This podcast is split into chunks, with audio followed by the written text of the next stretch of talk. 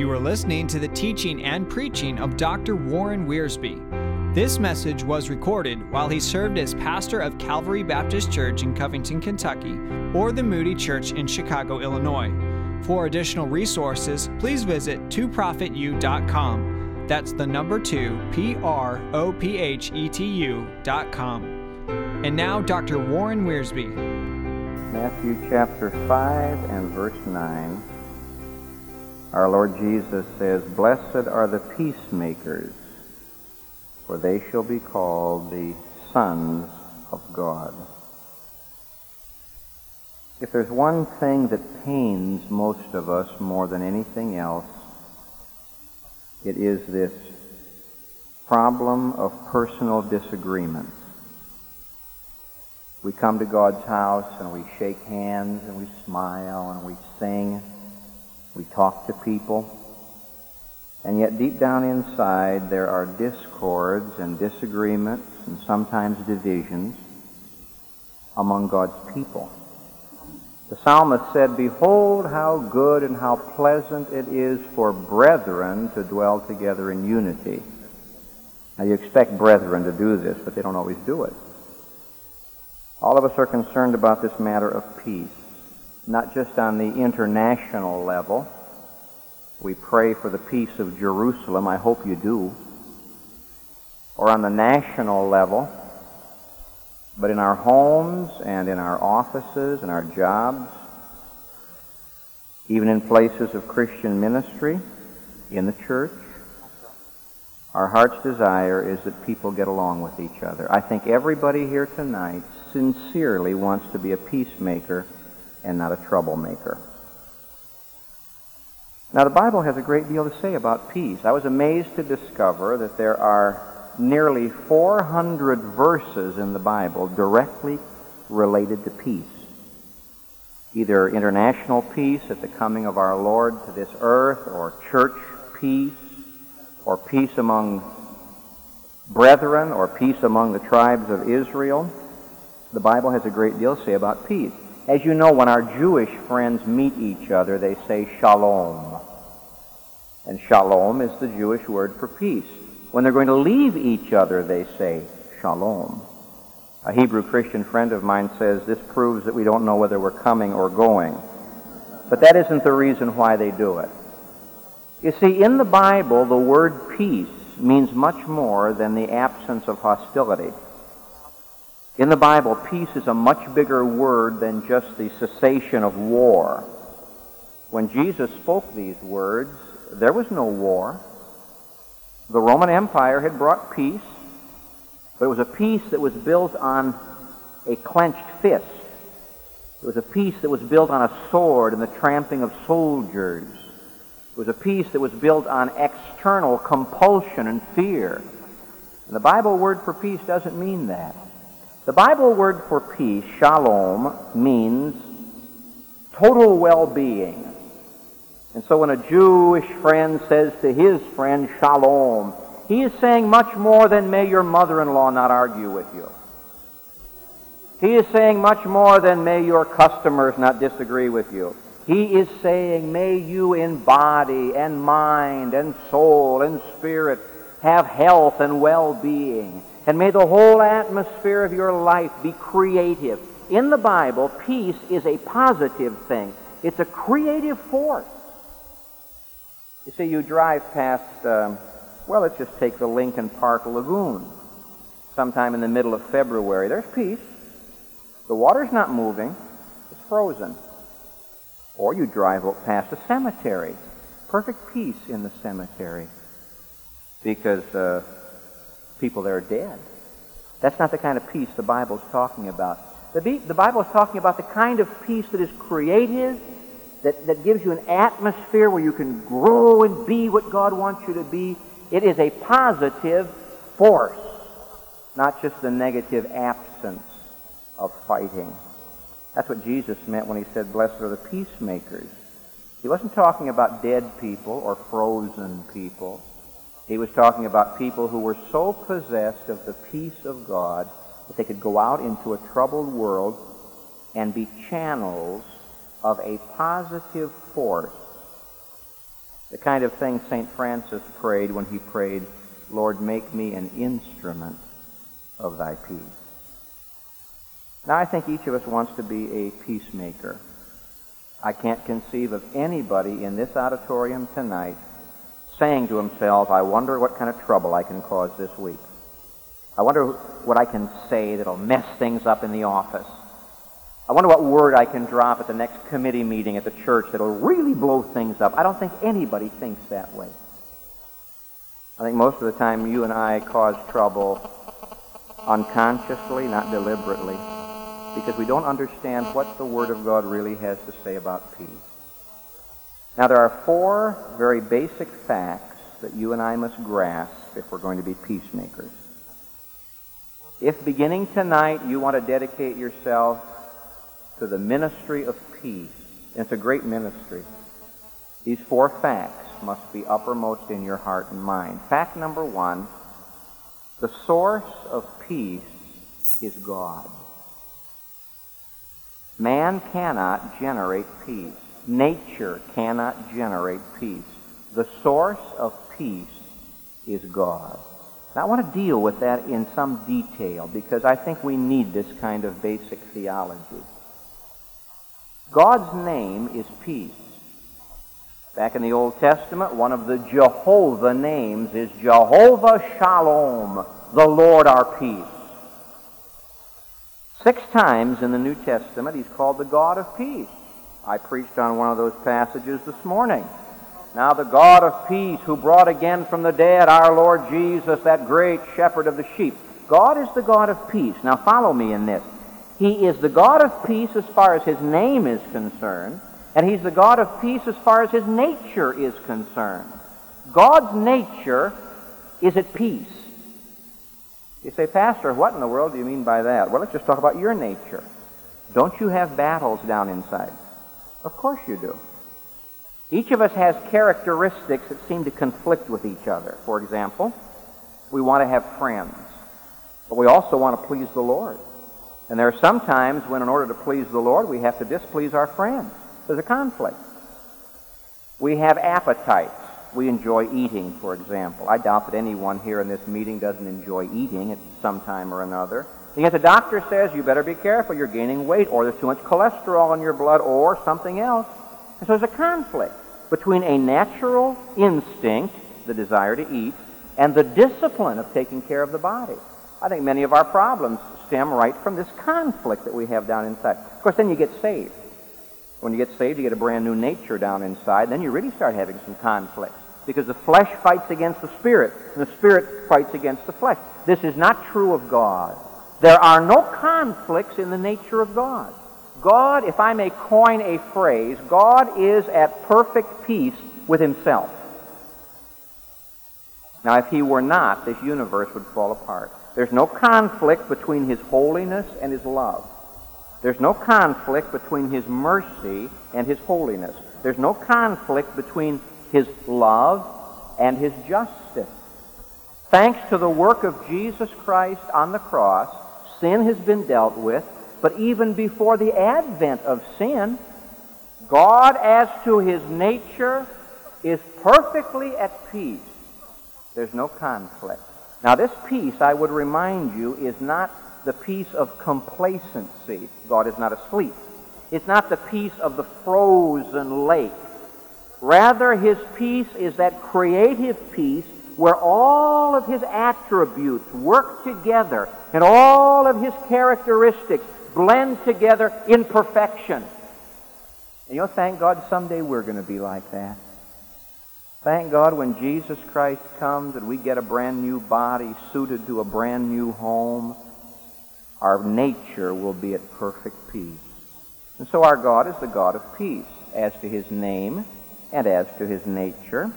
Thirdly, he's the God of peace as to his will. Now, if there's one verse you ought to mark in your Bible, it's Jeremiah chapter 29 and verse 11. Someday you're going to get discouraged and you're going to say, God has declared war on me. No, he hasn't. Jeremiah chapter 29, verse 11. God speaks to you and says, For I know the thoughts that I think toward you, saith the Lord, thoughts of peace, not of evil, to give you an expected end. You know what this verse says?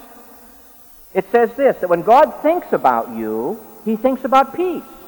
And when God works for you and works in you, he's working toward an expected, planned end that brings peace. God's will for this world is not war. Oh, if I could just get people to see that. God's will for your life is peace. You say, well, I haven't got very much peace in my life. That can't be God's fault. That has to be our fault. God as to his name, and God as to his nature, and God as to his will is the God of peace. Now I want to go one step further and illustrate it. God is a God of peace as to his working. When God goes to work, he works in peace. Now, right away, someone says, wait just a minute, I can't agree with that. All right, what's your disagreement? Preacher, have you read the Old Testament? Yes. Well, have you read the way the, the, the Hebrew armies moved in upon the Canaanites? You call that peace? Why, they wrecked cities and they killed people. You call that peace? Yes. Because God's program, when He works, is first peace and then war. Not war, then peace. First peace and then war. Have you ever read in the book of Deuteronomy God's law of war for the Jewish people? Maybe we better look at that. Deuteronomy chapter 20. Moses is telling them how to fight their battles when they go into the promised land. Deuteronomy chapter 20. In the first nine verses, he tells them how to take care of their army. If anybody's scared, send them home. Anybody's engaged or newly married, send them home. Now, verse 10 of Deuteronomy 20.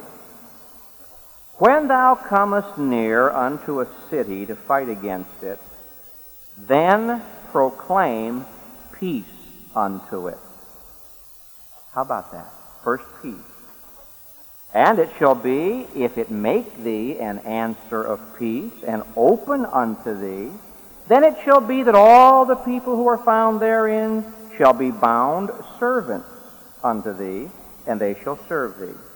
And if it will make no peace with thee, but will make war against thee, then thou shalt besiege it. Every city that declared war was conquered.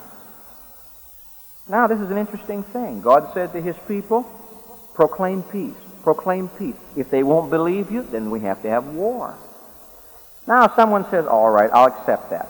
You can blame the cities for that. But let's move over to the New Testament.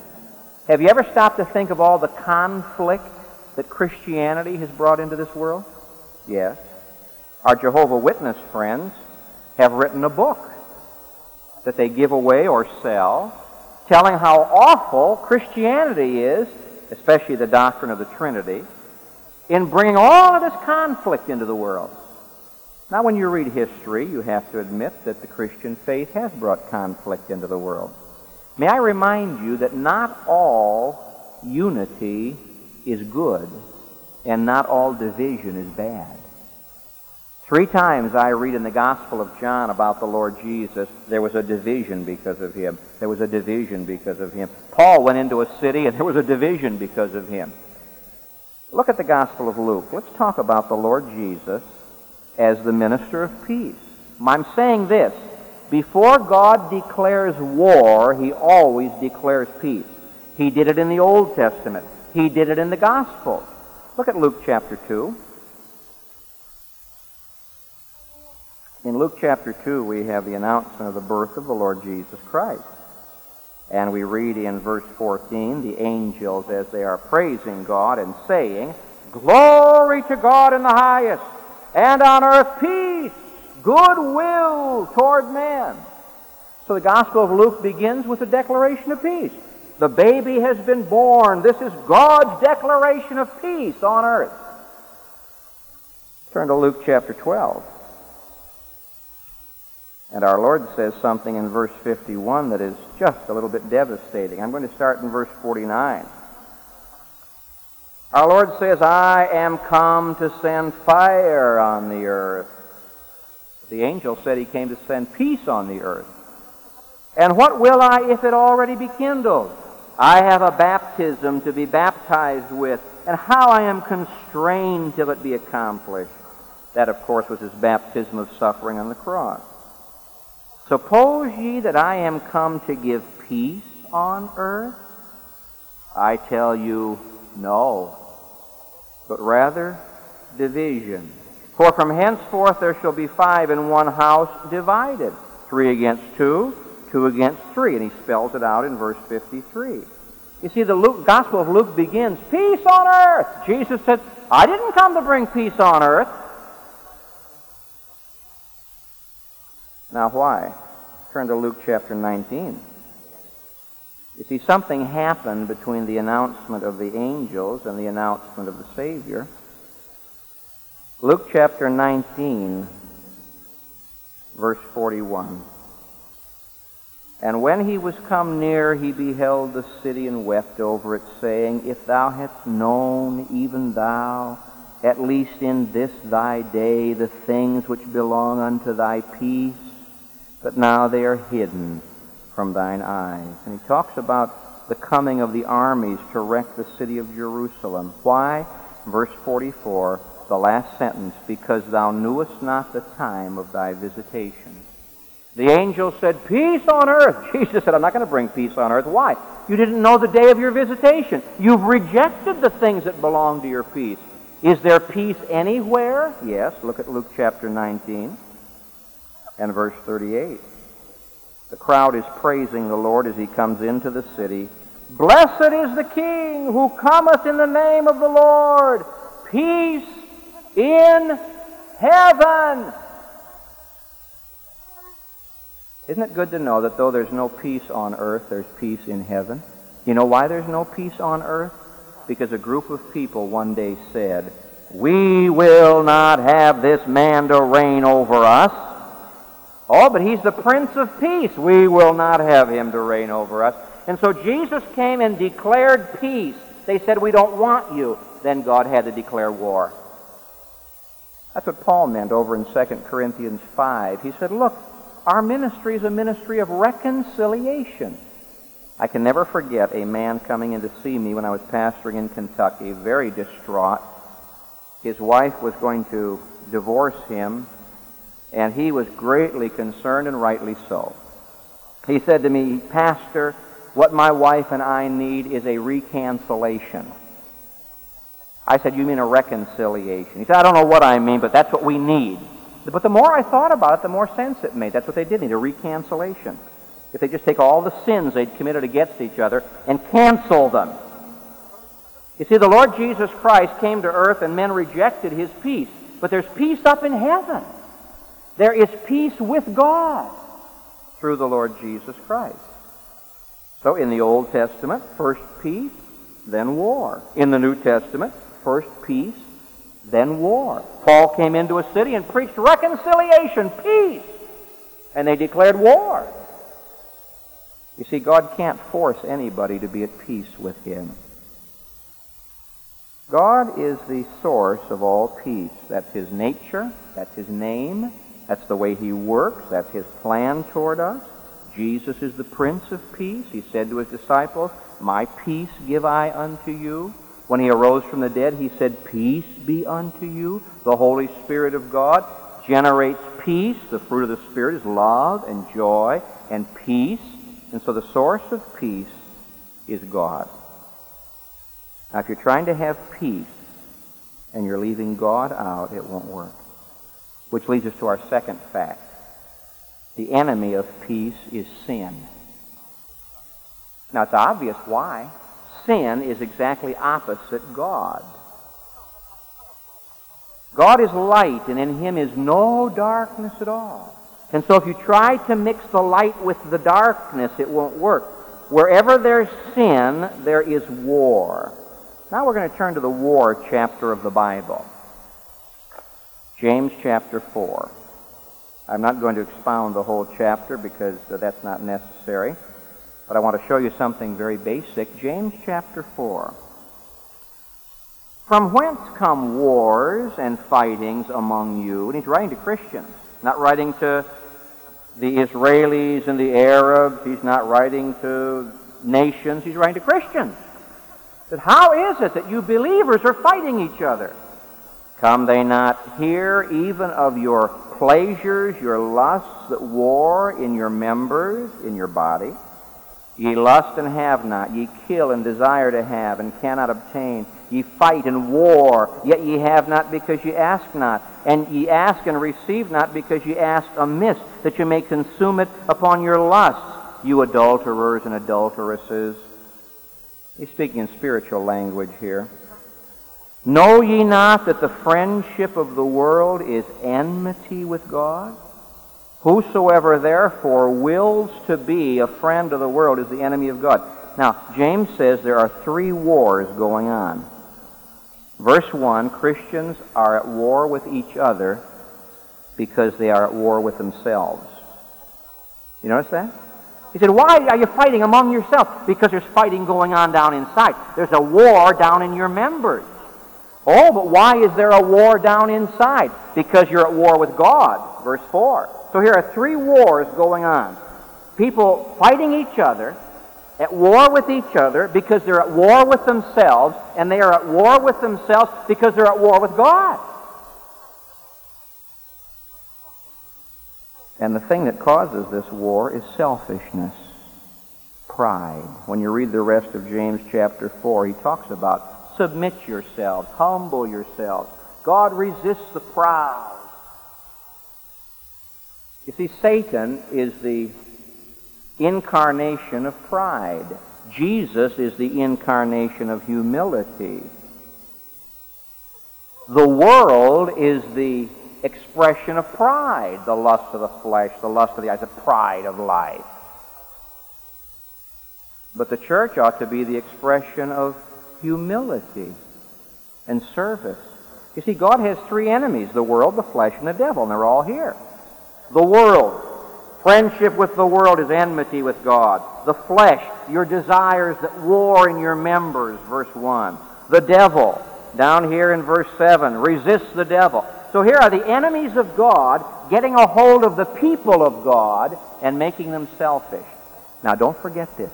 Whether it's in the front seat of my car, or at my dinner table, or in a committee meeting at Moody Church, or any place else, if two saints are at war with each other, I don't mean they disagree lovingly, they're at war with each other, somebody is selfish. If a husband and wife are at war with each other, somebody is selfish. And selfishness is born of pride, and pride comes from the world, the flesh, and the devil. So the source of all peace is God, and the enemy of all peace is sin. I want you to mark a verse back in the book of Isaiah, chapter 32. I didn't even know this verse was in the Bible. I'd been reading the Bible uh, so many times since I'd gotten saved. I went off to seminary. Remember one evening a fellow came knocking at my door. I opened the door of the seminary, uh, uh, my dormitory room, and the fellow said, I want to show you a verse. Well, what kind of a kook is this? He interrupts my studying to show me a verse, you know. He said, Have you ever seen Isaiah chapter 32, verse 17? I said, Sure. He said, What's it say? I said, I don't know. So Ralph said, Let me show it to you. Isaiah 32, 17. And the work of righteousness shall be peace, and the effect of righteousness, quietness, and assurance forever. If you want peace and quietness and assurance, it comes from righteousness. So wherever there's sin, there's going to be a fight. Sin breeds pride, pride breeds sin. Pride breeds selfishness. Selfishness breeds more sin. And there's a war on the inside because there's a war between me and God. And if I'm fighting God and fighting myself, I'm not going to be able to get along with you. And the only answer, of course, is cleansing. Which leads us to fact number three.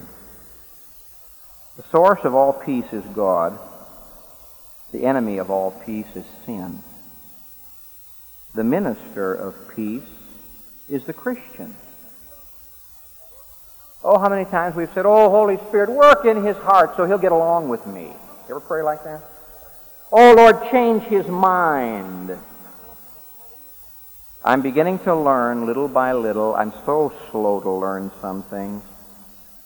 But I'm beginning to learn little by little that when I pray about people, I need to pray about myself. It's not enough for me to pray, oh God, may this person agree with me, change his mind. I need to pray, oh God, help me to be more patient and more loving and more understanding. Maybe if I really knew what he's going through, I'd be more understanding of what he's saying. It's hard to pray like that. It's much easier, easier to bounce your prayers off the clouds and ricochet and hit the guy, you know. Lord, take care of him. God doesn't do it that way. The minister of peace is the Christian. That's what Jesus meant when he said, Blessed are the peacemakers, not the peace talkers. There are a lot of those. Not the, not the peace prayers, but the peacemakers, the people who do something. Blessed are the peacemakers, for they shall be called the children of God. Now, before I was saved, I was not a peacemaker. You want to know what you were like before you were saved? If you ever get proud of your ancestry, just turn to Titus chapter 3. Here's what it says in verse 3. For we ourselves also were once foolish, disobedient, deceived, serving various lusts and pleasures, living in malice and envy, hateful and hating one another. That's the unsaved person. But, he says, after the kindness and love of God our Savior toward man appeared, not by works of righteousness, but according to his mercy he saved us. Before I was saved, I couldn't be a peacemaker. My nature was such that I couldn't make peace. God is the source of peace. Unless I have God's nature, I can't be a peacemaker. And the only way to get God's nature is to be born into God's family. Now you say, but I'm in God's family. Does anybody call you a child of God? You see, children are like their parents. You go to see relatives you haven't seen for a long time. This happened to me this past week. I saw some children I hadn't seen in years. I took one look at the girl and I said, I know who you belong to. Sure enough, that's who it was. Looks just like her mother. Now, that should be true of us. Out in the world, we should so be making peace that people say, you know, he must belong to God. He must be in God's family. You know, God's a great peacemaker, and uh, he must be in God's family. He's a child of God by the way he acts and the way he lives. The minister of peace is the Christian. Now turn back to Matthew. I want to show you how this works. I'm not going to preach abstractions tonight. I want to preach the concrete responsibility that we have. Look at verse 21 of Matthew chapter 5. Ye have heard that it was said by them of old, Thou shalt not kill, and whosoever shall kill shall be in danger of judgment. But I say unto you that whosoever is angry with his brother without a cause shall be in danger of judgment. Whoever shall say to his brother, Raca, empty fellow, empty minded fellow, shall be in danger of the council. Whoever shall say, Thou fool, shall be in danger of hellfire. Therefore, if thou bring thy gift to the altar, you're going to church now, and there remember that thy brother hath anything against thee, leave thy gift before the altar. Don't try to worship like that. And go thy way. First be reconciled to thy brother, then come and offer thy gift. Now, one of the greatest pieces of advice in the world is in verse 25 agree with thine adversary quickly. Do it as soon as you can. If there's a disagreement between brother and brother, husband and wife, parents and children, as soon as possible, settle it. Be the peacemaker. He doesn't say when you go to the altar and you remember your brother has something against you, pray for him. He says, leave your gift. Go see your brother. The vertical worship of God is useless if the horizontal fellowship with man is broken. So the first peacemaking I ought to do is between me and my brother. Our Lord says the same thing in Matthew 18. If your brother has aught against you, go tell him about it. If he won't hear you, take one or two. If he won't hear them, tell the church. Do your utmost to be a peacemaker. If he still doesn't want to give in and make things right, then you can treat him like a publican and a sinner. There's some people you can't be at peace with. Paul wrote to the Romans and said, As much as lieth in you, live peaceably with all men, which means sometimes you can't.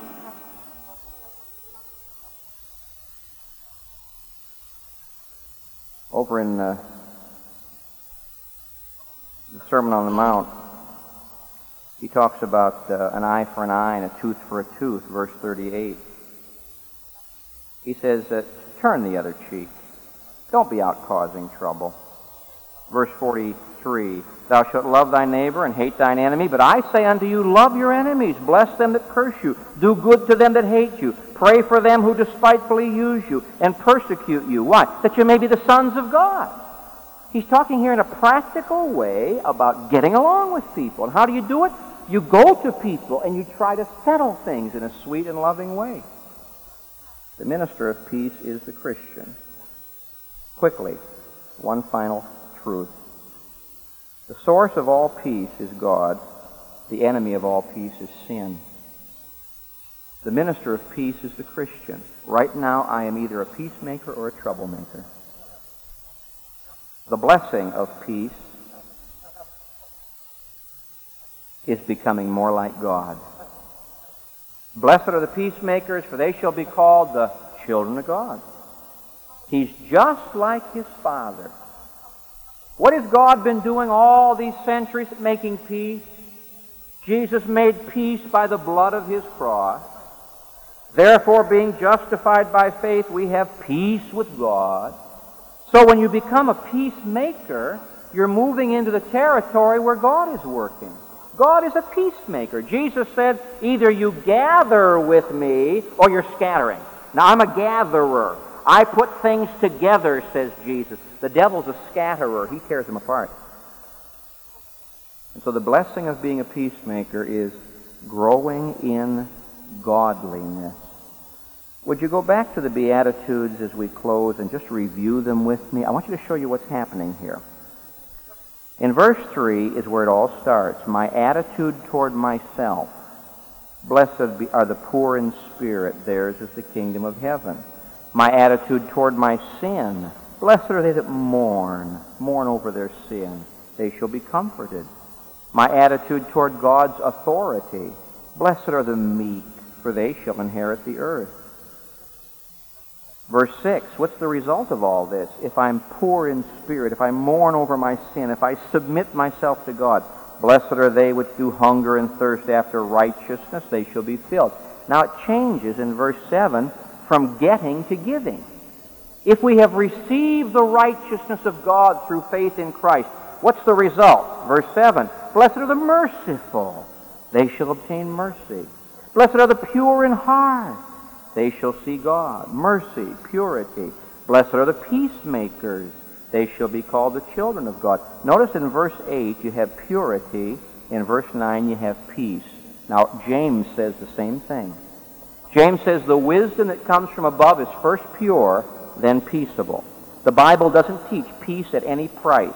The Bible doesn't teach whitewashing sin. Jeremiah said, they say peace, peace, when there is no peace. They've whitewashed a tottering wall that's about to fall down. Nowhere in the Bible is there peace at any price.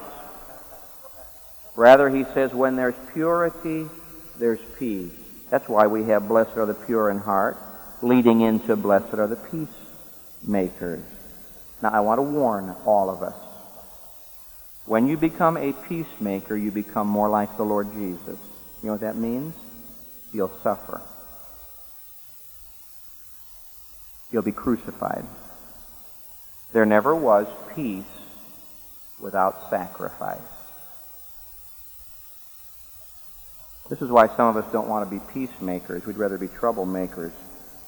It costs too much. Have you ever known the quiet agony of living with the unkind accusations of people you tried to help? Jesus lived with that. When you try to be a peacemaker and you stand between two warring factions, you get shot at from both sides. That's what happened to Jesus. But you know what makes us more like the Lord? Blessed are the peacemakers, for they shall be called the children of God. Does anybody call us God's children because we are ministers of peace? Now, if I speak tonight to one unsaved person, you don't know a thing about this peace. either peace with God or peace with yourself or peace with others. And the only way you can know it is through faith in Christ. If I speak to a believer who doesn't have peace, it's probably because of some sin in our lives. For the wisdom that comes from above is first pure, then peaceable. And the man who is the peacemaker has purity in his heart. His motives are pure. His outlook is pure. And usually he suffers for it. I think most of us would rather suffer in creating peace than to suffer later on because we declared war. I would rather go through life building bridges than building walls and digging foxholes. Oh, there's a price to pay. But you know, someday when we face the Lord Jesus, and he can look down upon us and say, you know, you were a peacemaker. There was trouble in that home, but you brought peace. There was division in that committee, but you brought peace. There were problems in that neighborhood, but you brought peace. You paid for it, but now I'm going to pay you back. Here's your reward.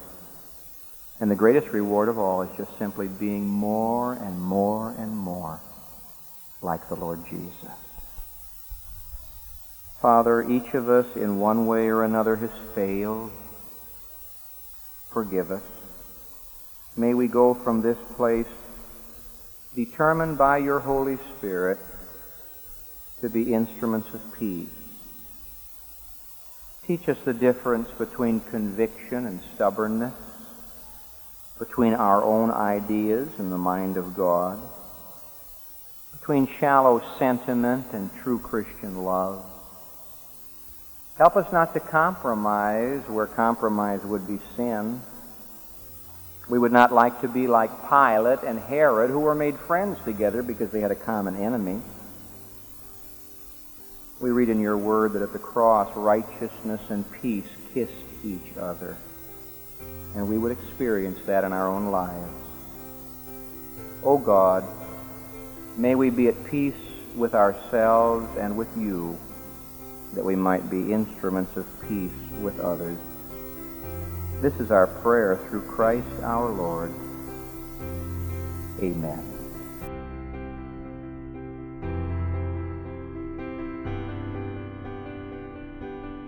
All of Dr. Warren Wiersbe's material is owned and managed by ScriptText. The material contained in this podcast is copyrighted and is for personal use only, not to be duplicated or sold without prior written consent from ScriptText.